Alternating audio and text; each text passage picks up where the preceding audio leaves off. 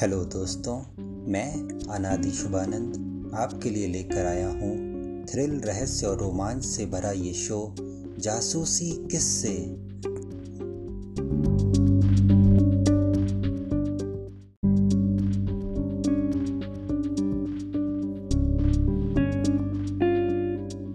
आज आप सुनने जा रहे हैं खुद मेरे द्वारा लिखित ये कहानी, मौत का जादू।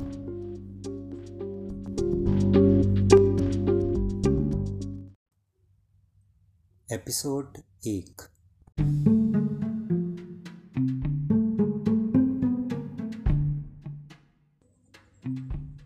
निहाल ने अज़ीज़ की कोठी के अंदर कदम रखा। अंदर का नज़ारा देखकर वो ठिटक कर रुक गया।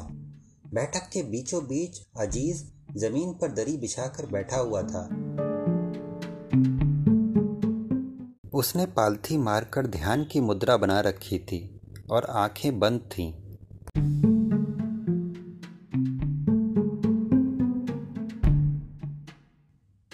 अज़ीज़ एक लंबा पतला आदमी था, जिसके चेहरे पर मूछे और बकरे जैसी दाढ़ी मौजूद थी। निहाल चुपचाप उसके करीब आया और फिर उसकी बड़ी बड़ी आँखों में शैतानी चमक आ गई। अज़ीज़ मानो किसी तपस्या में पूरी तरह से तल्लीन था। अचानक निहाल अपना मुँह उसके कान के एकदम करीब लाया और धीरे से बोला, मियाँ अज़ीज़ खान कौन? अज़ीज़ ने हड़बड़ाकर आँखें खोली। गुस्ताख को निहाल कहते हैं, ओफो डिस्टर्ब कर दिया। अपन कितना अच्छा ध्यान लगाए बैठे थे। अज़ीज़ ने झल्लाते हुए कहा, और निहाल भाई, आप हैं कि? हम तो चीज़ ही ऐसी हैं भाईजान। अब आप बताओ, ये सब क्या ड्रामा है? ड्रामा नहीं, अपन ध्यान कर रहे थे। आपको किस बात की टेंशन है? करोड़ों के मालिक शालिक हैं आप। अरे, भाड़ में गए साले, करोड़ों करोड़ों अज़ीज़ के अंदर से जैसे ज्वालामुखी फट पड़ा। नंगे आए थे, नंगे चले जाएँगे। पीछे रोने वाली भी कोई ना होगी। ओह तो ये बात है। एक आदत घर वाली। अपन को तो मिलने से रही। क्या भाईजान, आप तो हार मानकर बैठ गए। एक ना एक दिन आपको आदत घरवाली मिल ही जाएगी। कब मिलेगी? पाँव कब्र में लटक जाएँगे तब? निहाल कुछ बोलता, उससे पहले अज़ीज़ का फ़ोन बजने लगा। अज़ीज़ खान बोल रहे हैं। रिसीवर उठाकर अज़ीज़ ने उत्तर दिया, अज़ीज़ बेटा, कैसे हो? दूसरी तरफ़ से किसी बुज़ुर्ग की आवाज़ आई, ये अपुन के अब्बा जान कहाँ से ज़िंदा हो गए? उसने रिसीवर पर हाथ रखकर निहाल से पूछा। निहाल ने कंधे उचकाए, अपुन एकदम ठीक है, आप कैसे हैं? जन्नत में सब ठीक ठाक है ना? दूसरी तरफ़ से हँसते हुए आवाज़ आई अभी तो पता नहीं पर लगता है बहुत जल्दी वही रुखसत होने वाला हूँ। आप कौन बोल रहे हैं? अरे मैं तुम्हारा चचा लियाकत खान। ओह आप हैं। खाम खा डरा दिए। अब उनको लगा अब्बा जान का भूत है।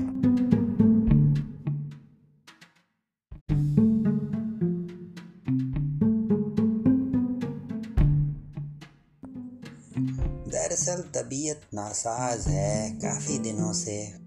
ओह बस इतनी सी बात। अपन यहाँ से दस बीस डॉक्टर लेकर अभी आते हैं। नहीं भाई, उसकी ज़रूरत नहीं है। डॉक्टर तो इधर भी हैं। हाँ अगर हो सके तो मिलने आ जाओ। यहाँ और कोई नहीं है। एलो ये भी कोई पूछने की बात है। हम तुरंत आते हैं। अज़ीज़ फ़ोन रखा और तुरंत सूटकेस खोलकर कपड़े रखने लगा। अरे, अभी के अभी जाओगे क्या? हाँ तुमको भी कोई चड्डी वड्डी पैक करनी हो तो कर लो। अरे, पर मैं? तुमको यहाँ कौन से पत्थर तोड़ने तुम्हारा एक ही तो काम है, झक सुनाने का। वहाँ जाकर कर लेना। अज़ीज़ भाई, आप एक सरकारी जासूस की तोहीन कर रहे हो? निहाल अकड़ कर बोला अमा क्या तोहीन? तुम भी यहाँ बोर हो रहे हो, इसीलिए तो आज अपन के घर आए। वरना तो ईद का चाँद बने घूमते फिरते हो। ऐसा नहीं है। फिर क्या? चलो, बहुत मज़ा आएगा। सोहनपुर में सबसे बड़े रईस हैं लियाकत चचा। महल में रहते हैं पूरे ऐशो आराम से। ठीक है, मुफ़्त की अयाशी करने में मेरा क्या जाता है? अज़ीज़ की कोठी से दोनों निहाल के घर गए। उसने अपना सामान लिया, फिर वे सीधे एयरपोर्ट पहुँचे। वहाँ से उन्होंने भोपाल के लिए फ़्लाइट पकड़ी। भोपाल पहुंचकर आगे का सफ़र उन्होंने बस से किया। सोहनपुर को जाने वाला रास्ता बेहद खूबसूरत नज़ारों से घिरा था। दोनों बहुत खुश थे। सड़क की दोनों तरफ़ छोटे बड़े पहाड़ थे। अधिकतर पहाड़ सूखे हुए थे और सूर्यास्त के वक्त उनका रंग भी आसमान की तरह नारंगी प्रतीत हो रहा था। एक सुनसान से बस स्टॉप पर उन्हें उतार दिया गया। वहाँ पर कुछ भी नहीं था, सिवाय एक बोर्ड के, जिस पर सोहनपुर लिखा था। अज़ीज़ और निहाल के अलावा बस से एक आदमी और उतरा था। वो एक बूढ़ा सा व्यक्ति था, जो दिखने में वही का लग रहा था। वो समझ गया था कि निहाल व अज़ीज़ बाहर के हैं। मैं तो समझा था, इस जगह कुछ तो घर होंगे, पर यहाँ तो सिर्फ़ पहाड़ ही पहाड़ दिख रहे हैं। क्या यहाँ लोग पहाड़ों में रहते हैं? अरे हाँ यहाँ तो घर क्या साली एक ईंट भी नहीं दिख रही? अज़ीज़ बोला इसका क्या मतलब है? आपको भी नहीं पता? हाँ अपुन को क्या मालूम? अपुन तो पहली बार आ रहे हैं। बता तो ऐसे रहे थे जैसे चड्डी पहनकर यहीं खेले कूदे हो। वो तो अपुन के अब्बा अम्मी बताया करते थे। उनकी बातें बूढ़ा वही खड़ा सुन रहा था। उसने पूछा, तुम लोग पहली बार आए हो? नहीं, हमारे भाईजान तो यहीं पैदा हुए थे। निहाल झट से बोला, तुम चुप रहो। अंकल जी, आपको पता है शहर किस तरफ़ है। यहाँ से थोड़ा दूर है। फिर बस स्टॉप यहाँ क्यों है? निहाल ने पूछा। अरे, आगे बस जाने लायक रास्ता नहीं है ना? अज़ीज़ भाई, फ़ोन करो शाहजहां को। अज़ीज़ ने फ़ोन निकाला, पर सिग्नल नदारत था। ये किस तरह की रियासत में ले आए? अंकल जी आगे जाने का क्या उपाय है? उपाय क्या? चलो पैदल। इतने सारे सामान के साथ। जवान हो, पीठ पर ला दो और चलो मेरे साथ। कुछ देर बाद दोनों सामान लादे बूढ़े के पीछे पीछे कच्चे रास्ते पर चल रहे थे। अंधेरा होने लगा था। उसने ठीक ही कहा था। वह पहाड़ी रास्ता कच्चा था और बस के जाने लायक नहीं था। करीब ढाई मील चलने के बाद बस्ती दिखाई देने लगी। घरों में जल रहे बल्बों की रोशनी दूर से दिखाई दे रही थी। अज़ीज़ व निहाल काफ़ी थक गए थे। सामान लादे लादे उनकी पीठ दर्द करने लगी थी। बस्ती के पास पहुँचने पर निहाल ने बैग ज़मीन पर पटक दिया और उस पर बैठकर बोतल से पानी पीने लगा। अज़ीज़ भी बैठ गया। बूढ़ा उन्हें मुस्कुराते हुए देखने लगा। अंकल, लियाकत खान जी का महल कहाँ है? बूढ़ा चौंका। तुम लोगों को उससे क्या मतलब? मतलब हम उन्हीं से मिलने आए हैं। बस सीधे चलते चले जाना, आगे गली थी। उसको पार करके बस्ती समाप्त हो जाएगी। उसके बाद एक छोटी सी पहाड़ी है। उसी पर उसका महल है। थैंक यू अंकल आपने हमारी बहुत मदद की। हाँ हाँ। कहते हुए बूढ़ा लड़खड़ाते हुए निहाल पर गिर गया।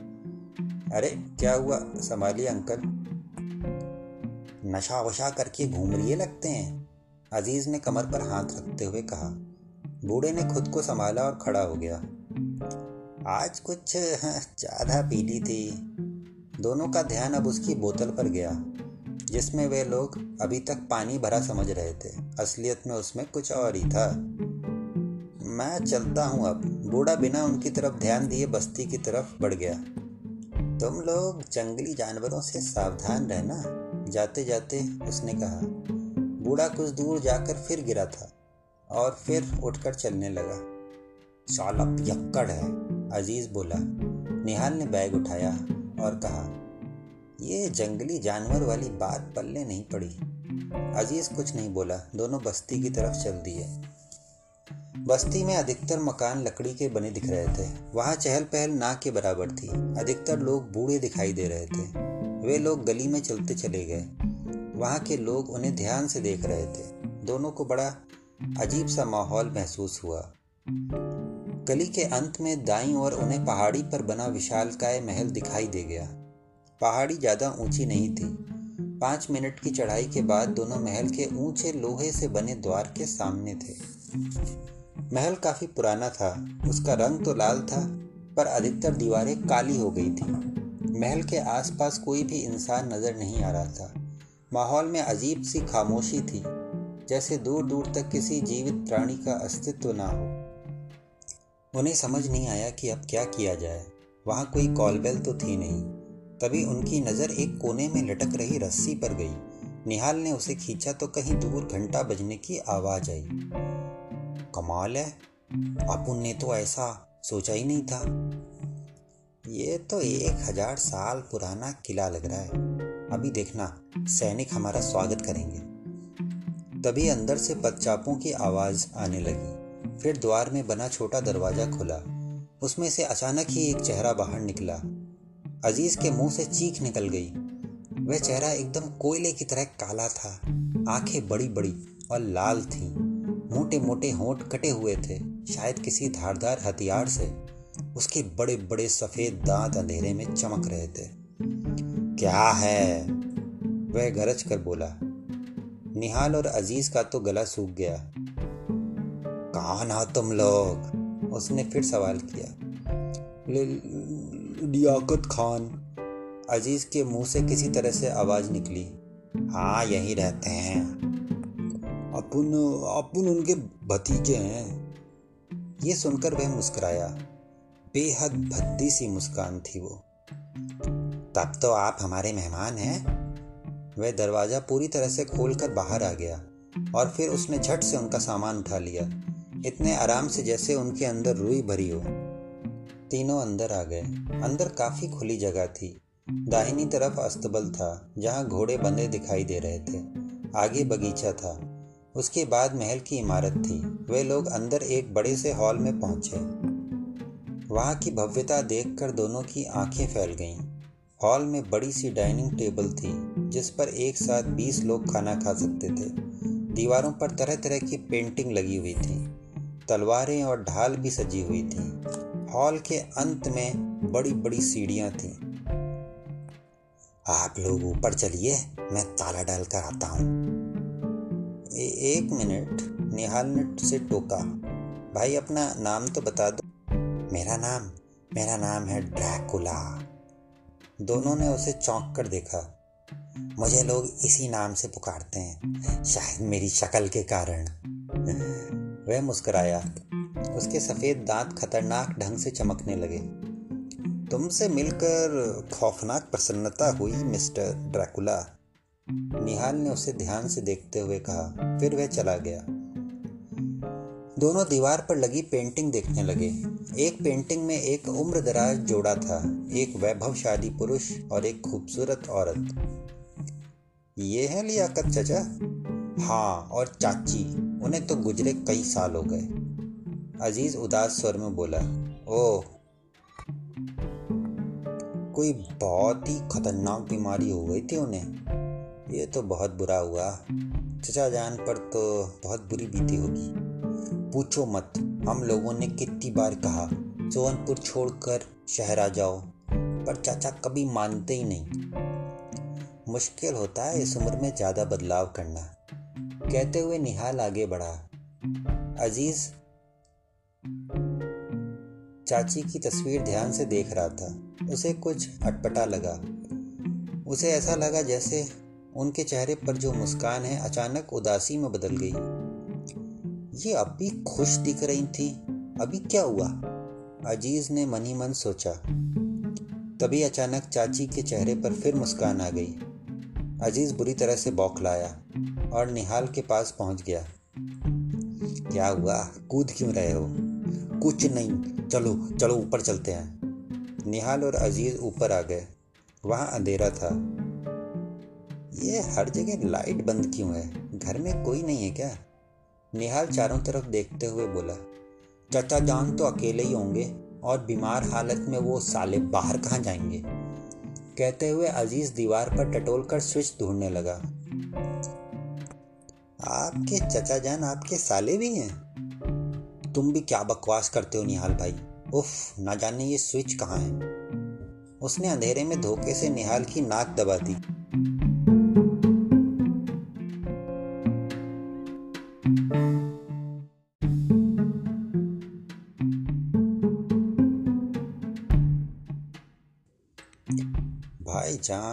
मेरी नाक है।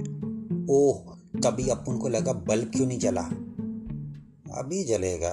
कहकर निहाल ने उसके दोनों कान मरोड़ दिए। उफ अजीत चिहुक उठा निहाल ने आगे बढ़ते हुए महसूस किया कि वहाँ एक स्टूल रखा हुआ है। स्टूल पर उसे एक माचिस मिल गई। उसने तीली जलाई तो कुछ दिखाई दिया। स्टूल पर एक मोमबत्ती भी थी। उसने उसे जला दिया। ऊपर भी वो एक हॉल में थे। वहाँ कई कमरों के दरवाजे दिखाई दे रहे थे।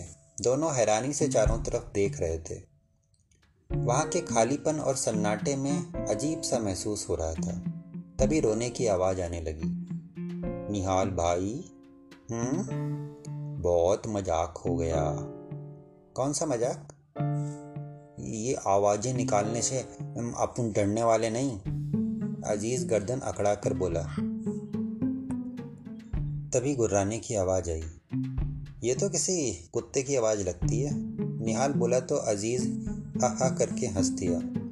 खुद को कुत्ता बोल रही है तभी दोनों की नज़र हॉल के कोने में गई। वहाँ दो हरी आँखें चमक रही थीं। वह अंधेरे से बाहर आ गया। वह एक बड़ा सा काला भेड़िया था, जो अज़ीज़ और निहाल को दांत निकालते हुए देख रहा था और धीरे धीरे गुर्रा रहा था।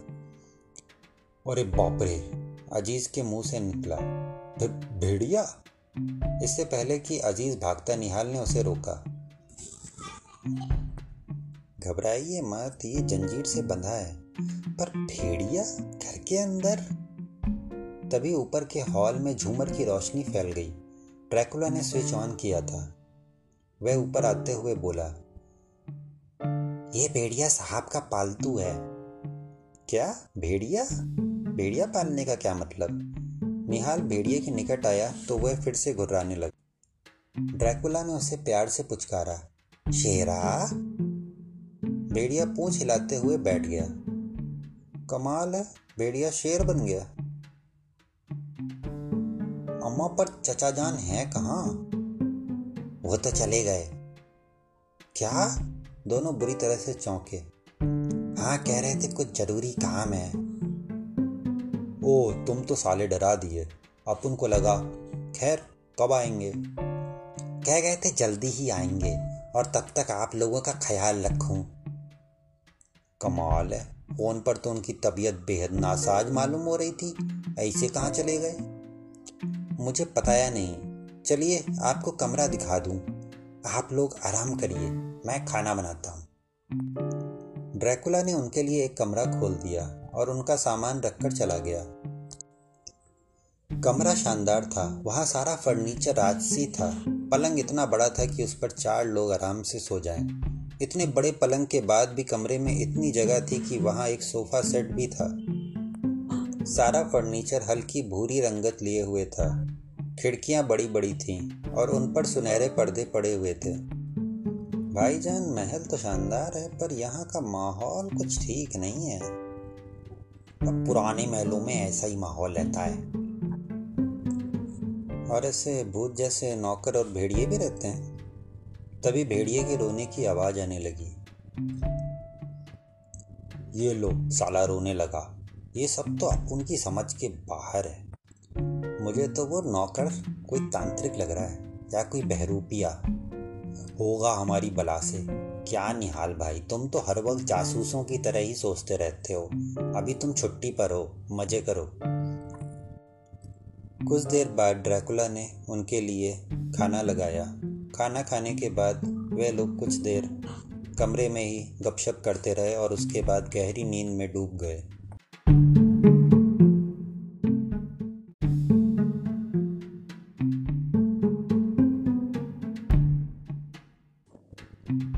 सुबह आँख खुलने पर अज़ीज़ ने जोरदार अंगड़ाई ली। उसने देखा निहाल पलंग से गायब था।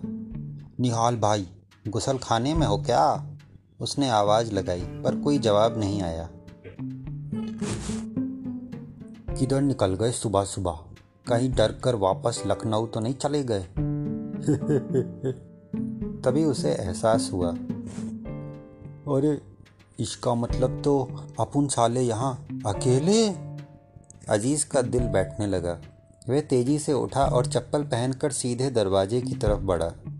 दरवाज़ा खोलने की कोशिश की तो वह चौंक पड़ा। ये तो बाहर से बंद है। बचाओ बचाओ। अज़ीज़ हलक फाड़ कर चिल्लाने लगा। तभी दरवाजे की दूसरी तरफ़ आहट हुई। ऐसा लगा जैसे कोई धीरे धीरे सांकल खोल रहा है। अज़ीज़ भयभीत होकर पीछे हटने लगा। फिर एक झटके से दरवाज़ा खुला। अज़ीज़ उछलकर पलंग पर जा गिरा। क्या हुआ? निहाल ने अंदर आते हुए पूछा। तो तो तुम? निहाल ने पलके झपकाते हुए उसे देखा। तुम कहाँ चले गए थे? सुबह सुबह। अरे मॉर्निंग वॉक के लिए गया था और कहाँ गया दरवाज़ा काय को बंद किए?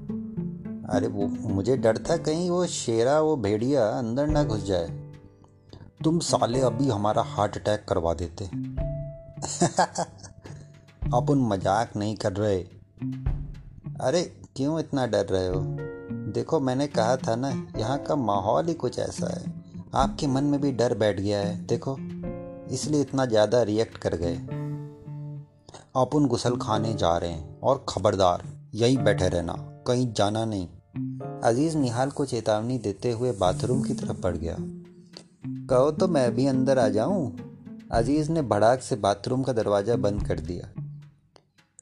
फ्रेश होने के बाद दोनों नीचे की तरफ़ चल दिए। शेरा अब उन पर गुर्रा नहीं रहा था, बस टकटकी लगाए देखता रहता था। नीचे पहुंचकर उन्हें मुख्य द्वार खुलने की आवाज़ आई तो वो बाहर आ गए। उन्हें ड्रैकुला घोड़ा गाड़ी लेकर अंदर आता हुआ नज़र आया। आप लोग उठ गए? उसने उतरते हुए पूछा। हाँ पर तुम कहाँ से आ रहे हो? मंदिर गया था, पूजा करने। फिर कुछ खाने पीने का सामान भी लाना था। दोनों को आश्चर्य हुआ कि ऐसा खतरनाक सा दिखने वाला अजीब सा इंसान पूजा पाठ भी करता है। उसके बाद ड्रैकुला ने दोनों के लिए बेहतरीन नाश्ता बनाया। निहाल फुसफुसाया। ये दिखने में क्या है और करने में क्या? सही बोल रहे हो। आदमी की साली शक्ल से कुछ पता ही नहीं चलता। अच्छा चाचा ने कुछ बोला नहीं? कहाँ जा रहे हैं? अज़ीज़ ने ड्रैकुला से पूछा। नहीं। कमाल है, बीमारी की हालत में वो कहाँ चले गए? खैर, वैसे तुम्हारा ये छोटा सा शहर काफ़ी सुंदर दिख रहा है। अज़ीज़ भाई, हमें घूमने चलना चाहिए। क्या कहते हो? ड्रैकुला भाई, हमारे लिए दो घोड़े तैयार कर दो। मैं ले चलता हूँ ना, घोड़ा गाड़ी में। ठीक है, चलो। कुछ देर बाद घोड़ा गाड़ी महल की पहाड़ी से नीचे उतरने लगी। बस्ती में दिन के वक्त भी चहल पहल ना के बराबर थी। वहाँ का वातावरण बेहद शांत था। जगह तो बहुत खूबसूरत है। तुम हमें कहाँ लेके जाओगे? ड्रैकुला ने घोड़ों को हाँकते हुए जवाब दिया, बस देखते जाइए। निहाल ने उसके भाव देखने चाहे, पर उसकी पीठ उनकी तरफ़ थी। निहाल के दिमाग में शक का कीड़ा कुलबुला रहा था। कुछ देर में घोड़ा गाड़ी बस्ती पार कर गई। सामने एक सूखी सी पहाड़ी दिख रही थी। जब वे लोग पहाड़ी के दूसरी तरफ़ पहुँचे तो उन्हें विश्वास नहीं हुआ। उनकी आँखें खुली की खुली रह गईं। दूसरी तरफ़ का नज़ारा एकदम अलग था। वहाँ हरी भरी वादी थी। हज़ारों पेड़ लहरा रहे थे। चारों तरफ़ प्रकृति की सुंदरता लरज रही थी। निहाल और अज़ीज़ ने अपने मोबाइल से वहाँ के कई फ़ोटो खींच लिए। उन्हें उस हरियाली का रहस्य भी मालूम पड़ा। वहाँ एक छोटी सी नदी बह रही थी। घोड़ा गाड़ी उसी के किनारे दौड़ रहा था। नदी के दूसरी तरफ़ पहाड़ थे। अचानक एक अनोखी घटना घटी। एक भाला उड़ता हुआ आया और घोड़ा गाड़ी में धस गया। निहाल और अज़ीज़ उससे बाल बाल बचे थे। अगर थोड़ा भी इधर उधर होते तो शायद वो उनके शरीर में घुस चुका होता। या खुदा! अज़ीज़ चीख पड़ा। ड्रैकुला ने तुरंत गाड़ी रोकी। उसने पीछे पलटकर भाला देखा तो उसकी आँखें फैल गईं। फिर सभी ने पहाड़ी की तरफ़ देखा, जिस तरफ़ से वो भाला आया था। पहाड़ी पर एक काला सा नंगा व्यक्ति दिखाई दिया। वह कोई आदिवासी लग रहा था। ड्रैकुला ने दोनों हाथ ऊपर करके उसे कुछ इशारा किया। अबे, ये सब क्या है? चिंता मत करिए। लगता है कुछ गलत फहमी हो गई है। निहाल बेहद क्रोधित था। उसने तुरंत अपने रिवॉल्वर निकाला और पहाड़ी की तरफ़ फायर कर दिया। गोली वहाँ खड़े एक आदिवासी के शायद कंधे पर लगी। वह वहीं गिर गया। ये क्या किया? ड्रैकुला चिल्लाया। अच्छा बेटे डकारू, हम पर हमला करने वाले को हम ऐसे ही छोड़ दें? उफ, आप लोग समझ नहीं रहे। कृपया अब कुछ और ना करिएगा। मैं उन्हें समझा कर आता हूँ। कहकर ड्रैकुला अजीब सी भाषा में चिल्लाते हुए नदी की तरफ़ दौड़ने लगा। पहाड़ पर कुछ और आदिवासी दिखाई देने लगे। वे लोग घायल आदिवासी को संभाल रहे थे। साले, ये लोग हैं कौन? और अपन लोगों के पीछे नंगे होकर क्यों पड़े हैं? पागल आदिवासी हैं, क्या पता आदम खोर हो? कहते हुए निहाल ने भाले को घोड़ा गाड़ी से अलग किया। ट्रैकुला नदी पार करके पहाड़ के पास पहुँच गया और नीचे से ही उन आदिवासियों से बातें करने लगा। निहाल और अज़ीज़ बाहर आकर देखने लगे। अज़ीज़ तो डर कर गाड़ी के पीछे छुपा हुआ था। कुछ देर बाद ड्रैकुला वापस आ गया। आदिवासी भी पहाड़ी के पीछे कहीं गायब हो गए। अब बताओ, प्यारे डकारू, ये सब क्या चक्कर था? ये जंगली कहाँ से आ गए? वो तो सदियों से जंगल में रहते हैं। अच्छा और तुम उन लोगों को कैसे जानते हो? ये कहानी लंबी है। महल वापस चलते हैं। यहाँ रुकना ठीक नहीं है साहब। ये ठीक कह रहा है। चलो, यहाँ से फ़ौरन चलते हैं। अज़ीज़ घबराते हुए बोला, वे लोग वहाँ से वापस महल के लिए चल दिए। महल पहुँचते ही निहाल ने कहा, अब बताओ अपनी लंबी कहानी। ड्रैकुला अजीब ढंग से मुस्कुराया। बैठिए साहब, मैं पानी लेकर आता हूँ, आप लोगों के लिए थक गए होंगे, फिर मैं अपनी कहानी बताता हूँ। कुछ देर बाद वे लोग बैठक में बैठ गए। ड्रैकुला उनके लिए पानी ले आया। उनके पास ही बैठकर उसने फिर अपनी कहानी बतानी शुरू की। दरअसल मैं भी पहले एक आदिवासी था। ओह, वो तो तुम शक्ल से ही लगते हो। फिर तुम जंगल से यहाँ कैसे टपके? साहब ने मुझे गोद लिया था। मैं बचपन से यही हूँ। निहाल ने अज़ीज़ की तरफ़ देखा। भाईजान, आपके चचा ने जंगल में जाकर ज़रूर कुछ मंगल किया होगा। अब निहाल भाई, तुम उल्टा पुल्टा मत बोलो। उनकी बातों से बेखबर ड्रैकुला वक्त में काफ़ी पीछे जा चुका था। वह बोल रहा था, उस वक्त जंगल बहुत घना हुआ करता था। ये शहर और भी छोटा था।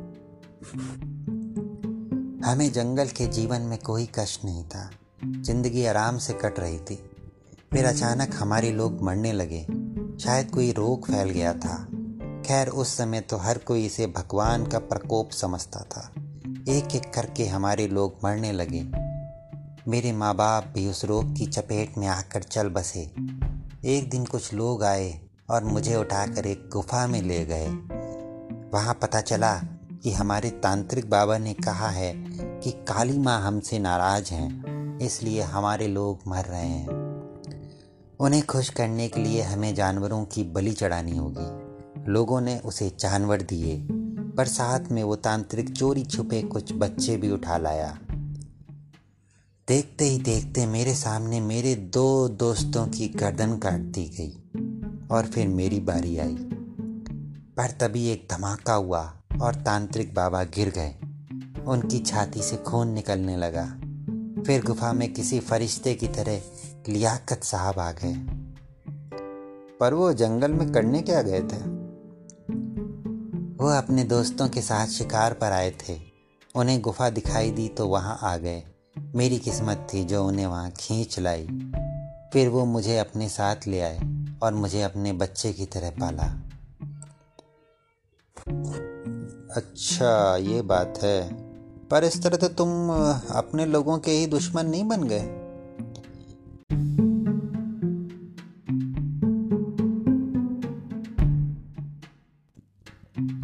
नहीं, कुछ ही दिन बाद मेरे कबीले के लोग महल आए थे और बताने लगे कि वो तांत्रिक नरभक्षी था और अपनी भूख मिटाने के लिए सारा ढोंग कर रहा था।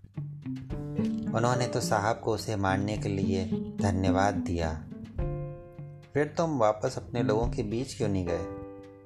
मैं तो बहुत छोटा था, खुद के लिए क्या फैसला करता? साहब ने मेरे लोगों से कहा कि वो मुझे रखना चाहते हैं तो मेरे लोगों ने विरोध नहीं किया। बहुत बढ़िया। तुम्हारी राम कहानी सुनकर बहुत अच्छा लगा। अब ये भी बता दो कि तुम्हारे लोगों ने हम लोगों पर जानलेवा हमला क्यों किया? हाँ भाई अपन लोगों ने उनका क्या बिगाड़ा है? ऐसा नहीं है।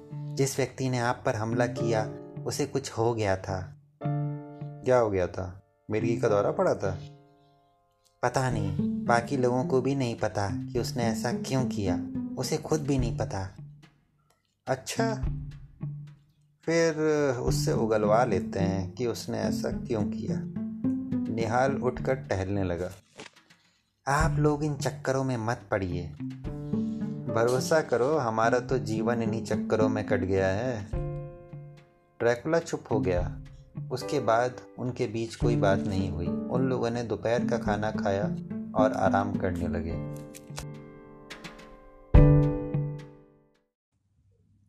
हेलो दोस्तों, मैं अनादि शुभानंद आपके लिए लेकर आया हूँ। थ्रिल, रहस्य और रोमांच से भरा ये शो जासूसी किस्से